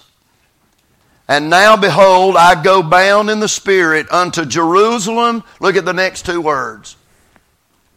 Not knowing. He said, I go before he said, not knowing. I was going to preach tonight on, well, actually, I was going to preach last night. I was going to preach tonight, but not going to get to preach tonight. But I was going to preach on not knowing, but still going. How many times over the last two years I've said, I don't know? I've heard preachers say it, parents say it, kids say it, our young people have said it. I don't know. Look up in Washington, I promise you, you say, I don't know, because they don't know. They don't have a clue. Bunch of Looney Tunes. Are y'all listening? Look, around, look at church people, and you have people that said they never would quit, quit. You have people say, Oh, I'll, I'm, I'm in, preach, I ain't never leaving. They left. Pre- People that said, I'll be with you, count on me, I'm here. Thank God for RBT. Thank God for Preacher Ratcliffe preaching our family. They're gone. How many times? Y'all won't even talk to you. I, I, I don't know how many times I've said, I don't know. Miss June, I know she said it at least a, uh, probably 5,000 times. I don't know. Because that's it. None of us know. We didn't know what was next. We didn't know what was coming. We, we still don't know. But you know, here's the point I want to leave y'all with. Not knowing is not what's going to control me. Hallelujah. Not knowing didn't stop Paul. He said, I'm going even though I don't know what's the details of what's going to befall me and what's going to be a part of my journey. I don't know that, but I know one thing. God saved me. God has sent me. God satisfied me. Amen. And, and I've got a course to run and I'm going to serve Him. Hallelujah. I don't have to know everything before I make a move. I'm going to go because God said go. I'll leave the unknown to Him. I'll do what I know I'm supposed to do and I'll leave what I don't know up to God. And I'm going on. Amen. Not knowing, but still go. Boy, it's good preaching. Look at this. I'm just giving you a very brief summary of it. Preach to me. No, I can't do that, preacher. Preach to me. Look, look what he said in uh, verse number 22. And he said, I go bound in the Spirit unto Jerusalem, not knowing the things that shall befall me there. I don't know what I'm going to meet with. That's what it means. I don't know what is going to occur. I don't know what I'm going to face. But he said, that, don't, that is not a condition because I've already made up my mind. I'm going.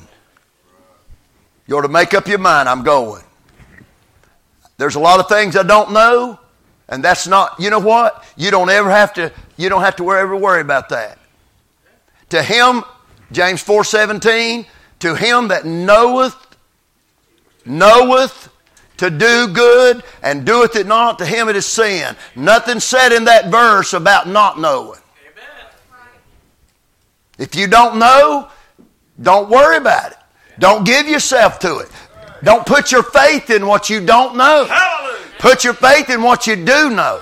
Stay focused on what you do know. Stay on fire about what you do know. What do you know, preacher? Do you know you're saved? Yeah. Glory to God. How long can you shout about that? Yeah. Amen. Eternity.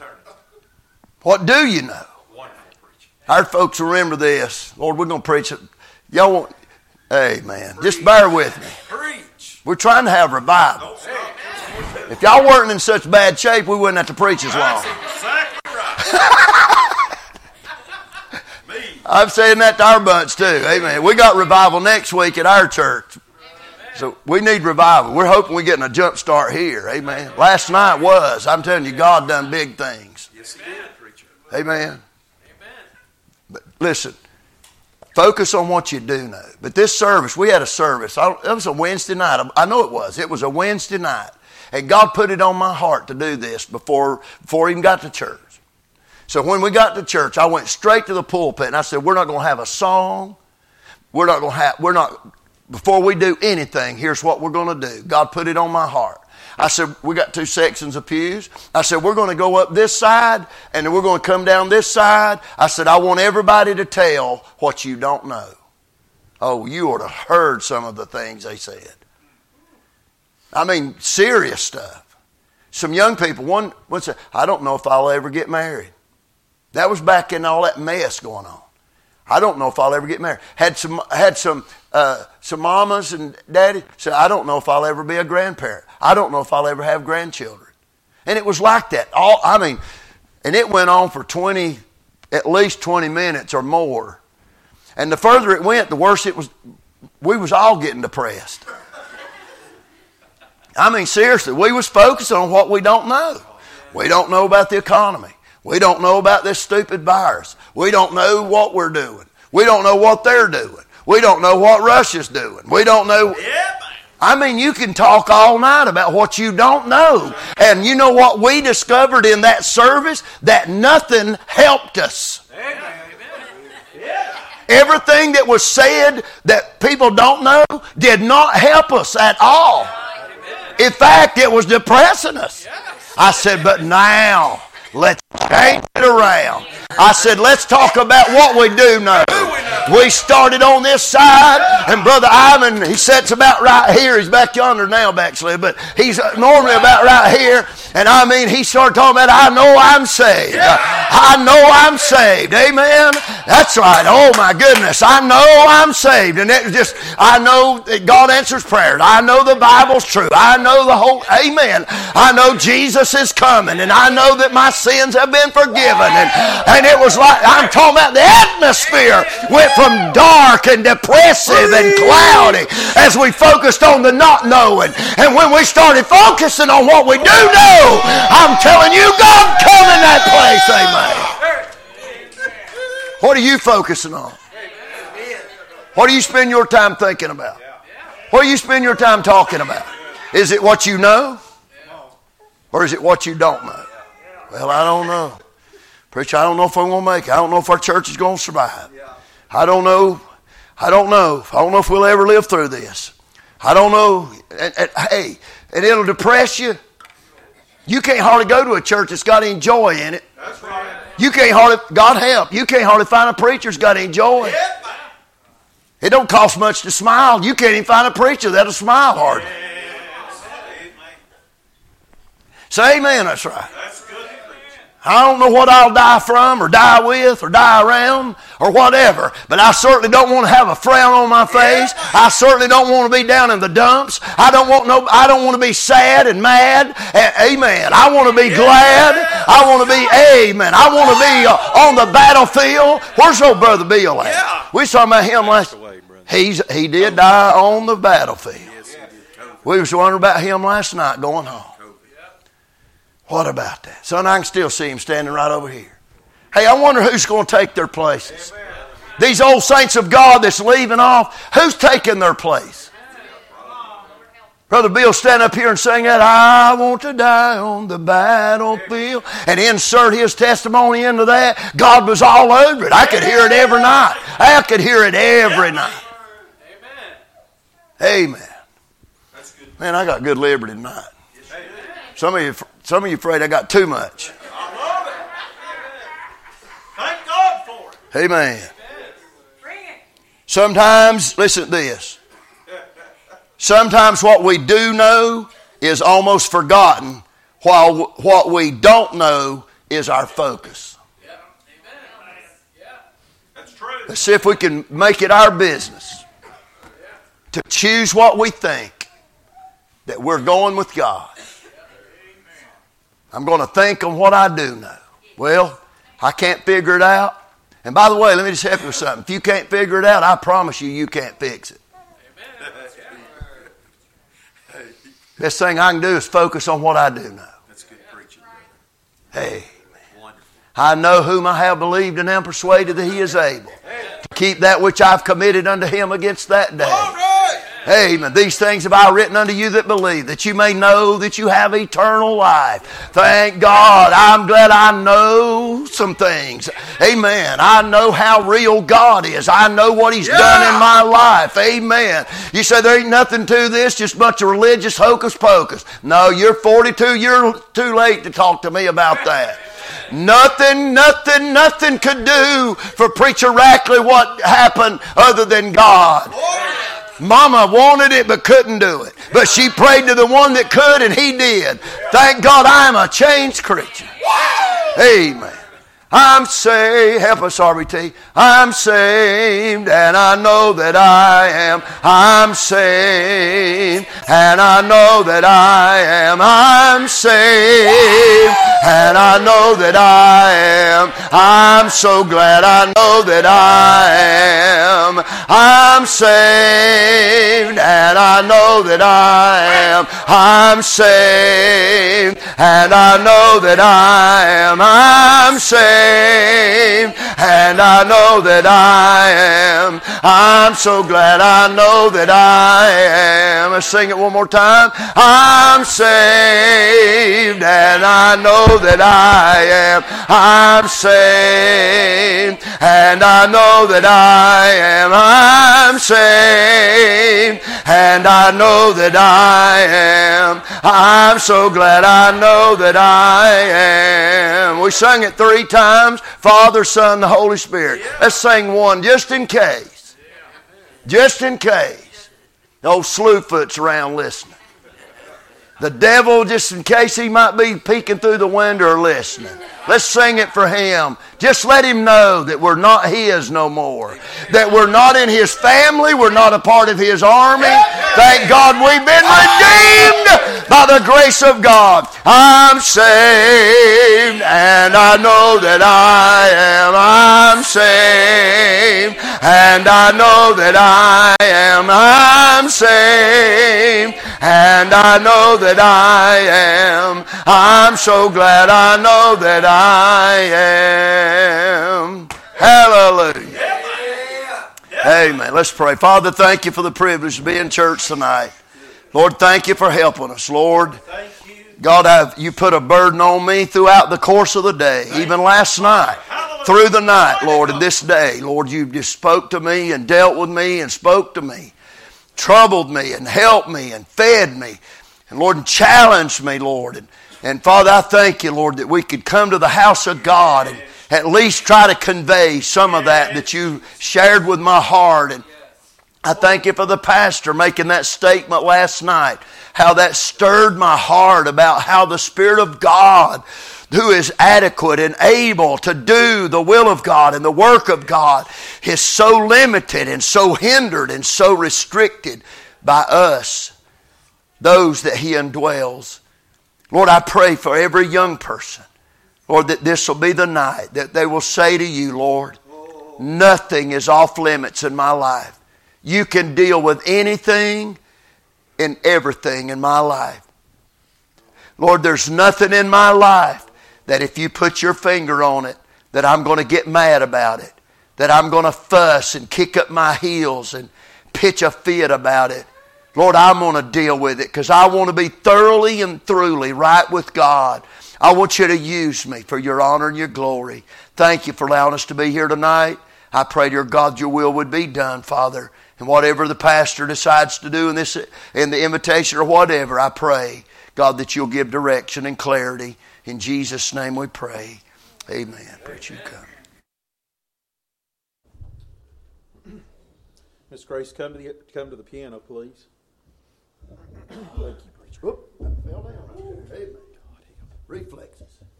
Amen. A couple of things, and I, I, I know it would be so easy for us to hurry through the invitation. But uh, wouldn't it be terrible if we got in such a hurry that we missed out Amen. on what is the best part of this service? Right. And what is the best part of the service is how we respond yes, to what we've preacher. heard. Yes, sir. Amen. And um, a couple of things. First of all, the reason that there's been so much liberty tonight is because of what went on last night. All right? The praying. Amen.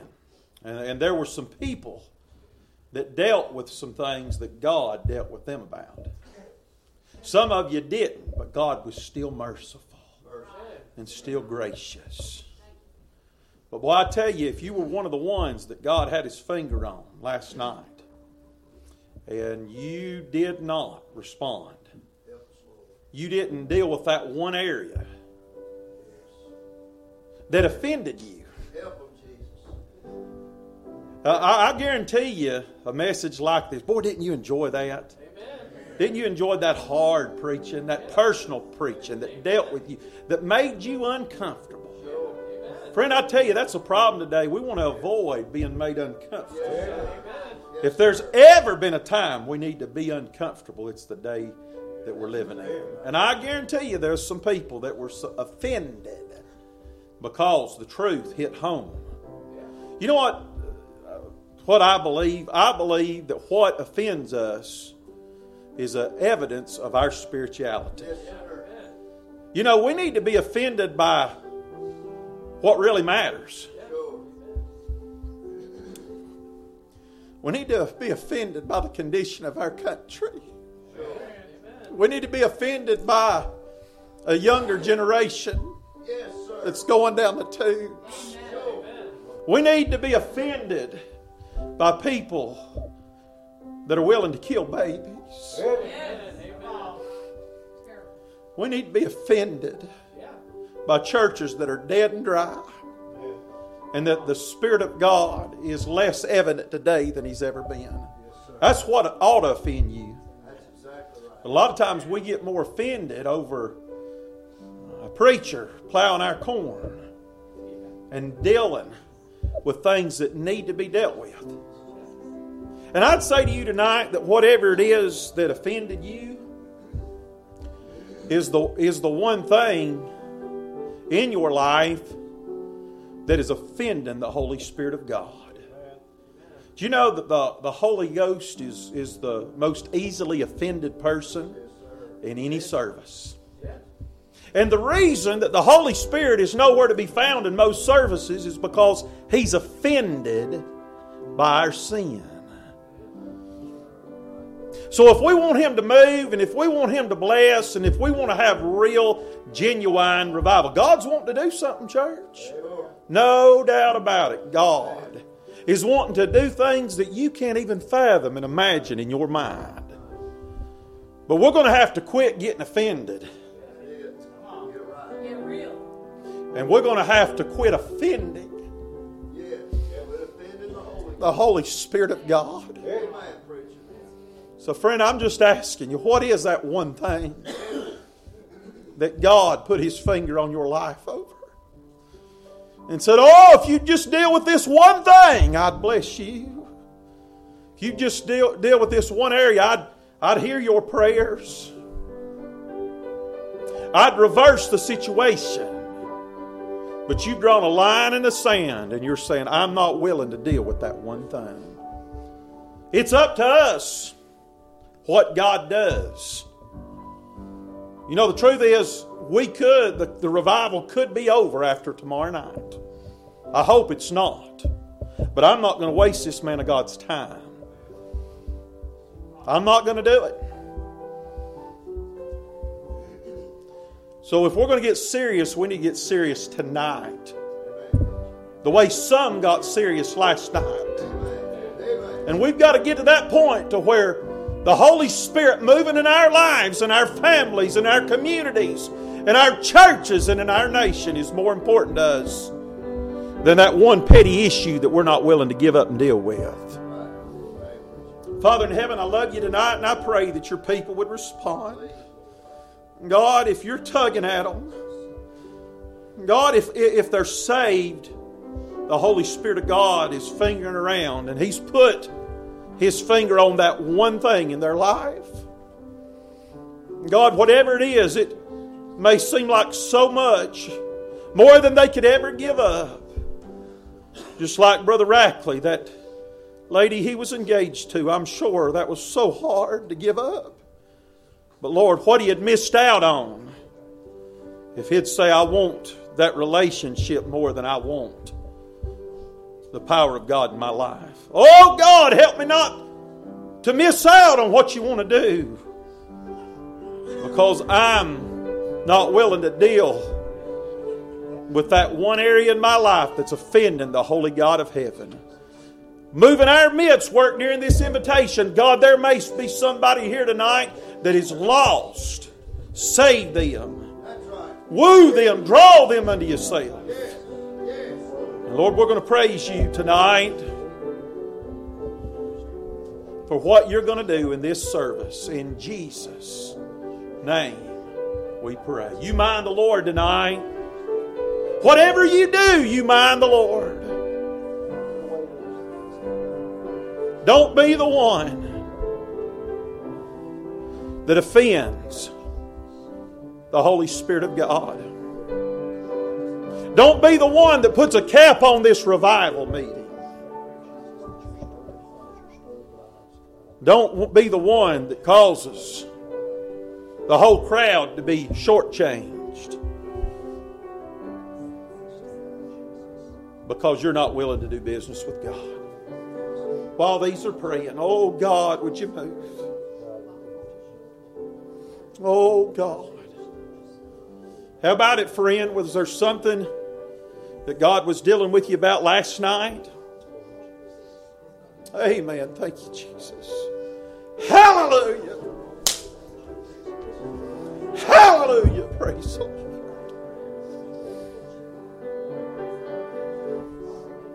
How about you, friend? Are you being smothered out by what you don't know? Is the Spirit of God in your life being quenched by things that are out of your hands? If that's the case, why don't you give that to God? Hand it over to Him. Turn it over to Him. Ain't nothing you can do about it anyway, but He can. And why don't you just bask and rejoice in the blessed joy of knowing that you're saved and that your life is in the hands of the Holy God? Amen. God's moving. Yes, yes, yes. God is moving. Praise God. Young people, coming to the altar. Should have come last night. Doing business with God tonight. How about you, friend? Are you the one? Nothing to be ashamed about. Old devil wants to rob you of a blessing because you're worried more about what everybody else thinks. He's a liar. God's standing at this altar with open arms, saying, Just give it to me and see what I can do in you and through your life.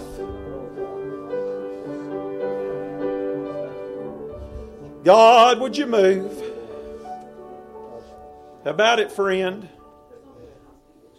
Is that still small voice whispering in your ear, saying, You're the one? Why don't you come? Friend, are you lost? Do you know Christ? Have you experienced the kind of change in your life that the preacher man talked about tonight? Can you point back to that time and place and location and say, This is the day that my life was forever changed?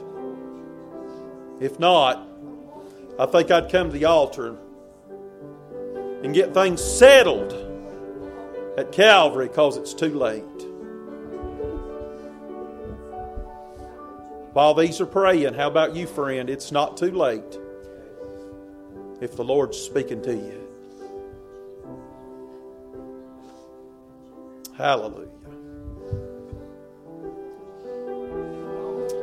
Thank you, Jesus. Keep playing.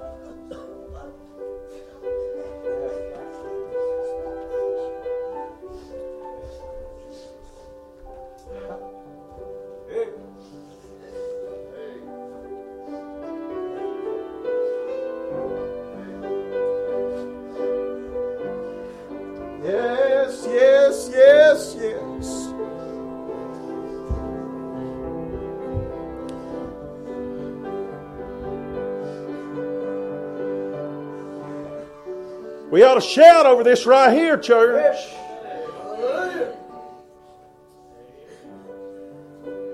It's worth the entire meeting.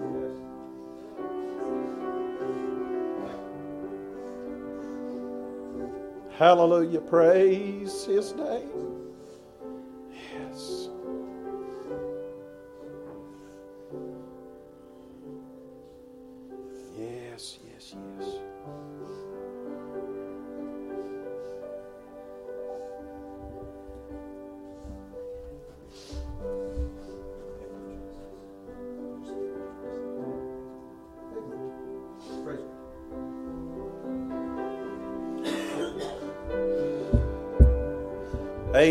Amen, amen, amen, amen.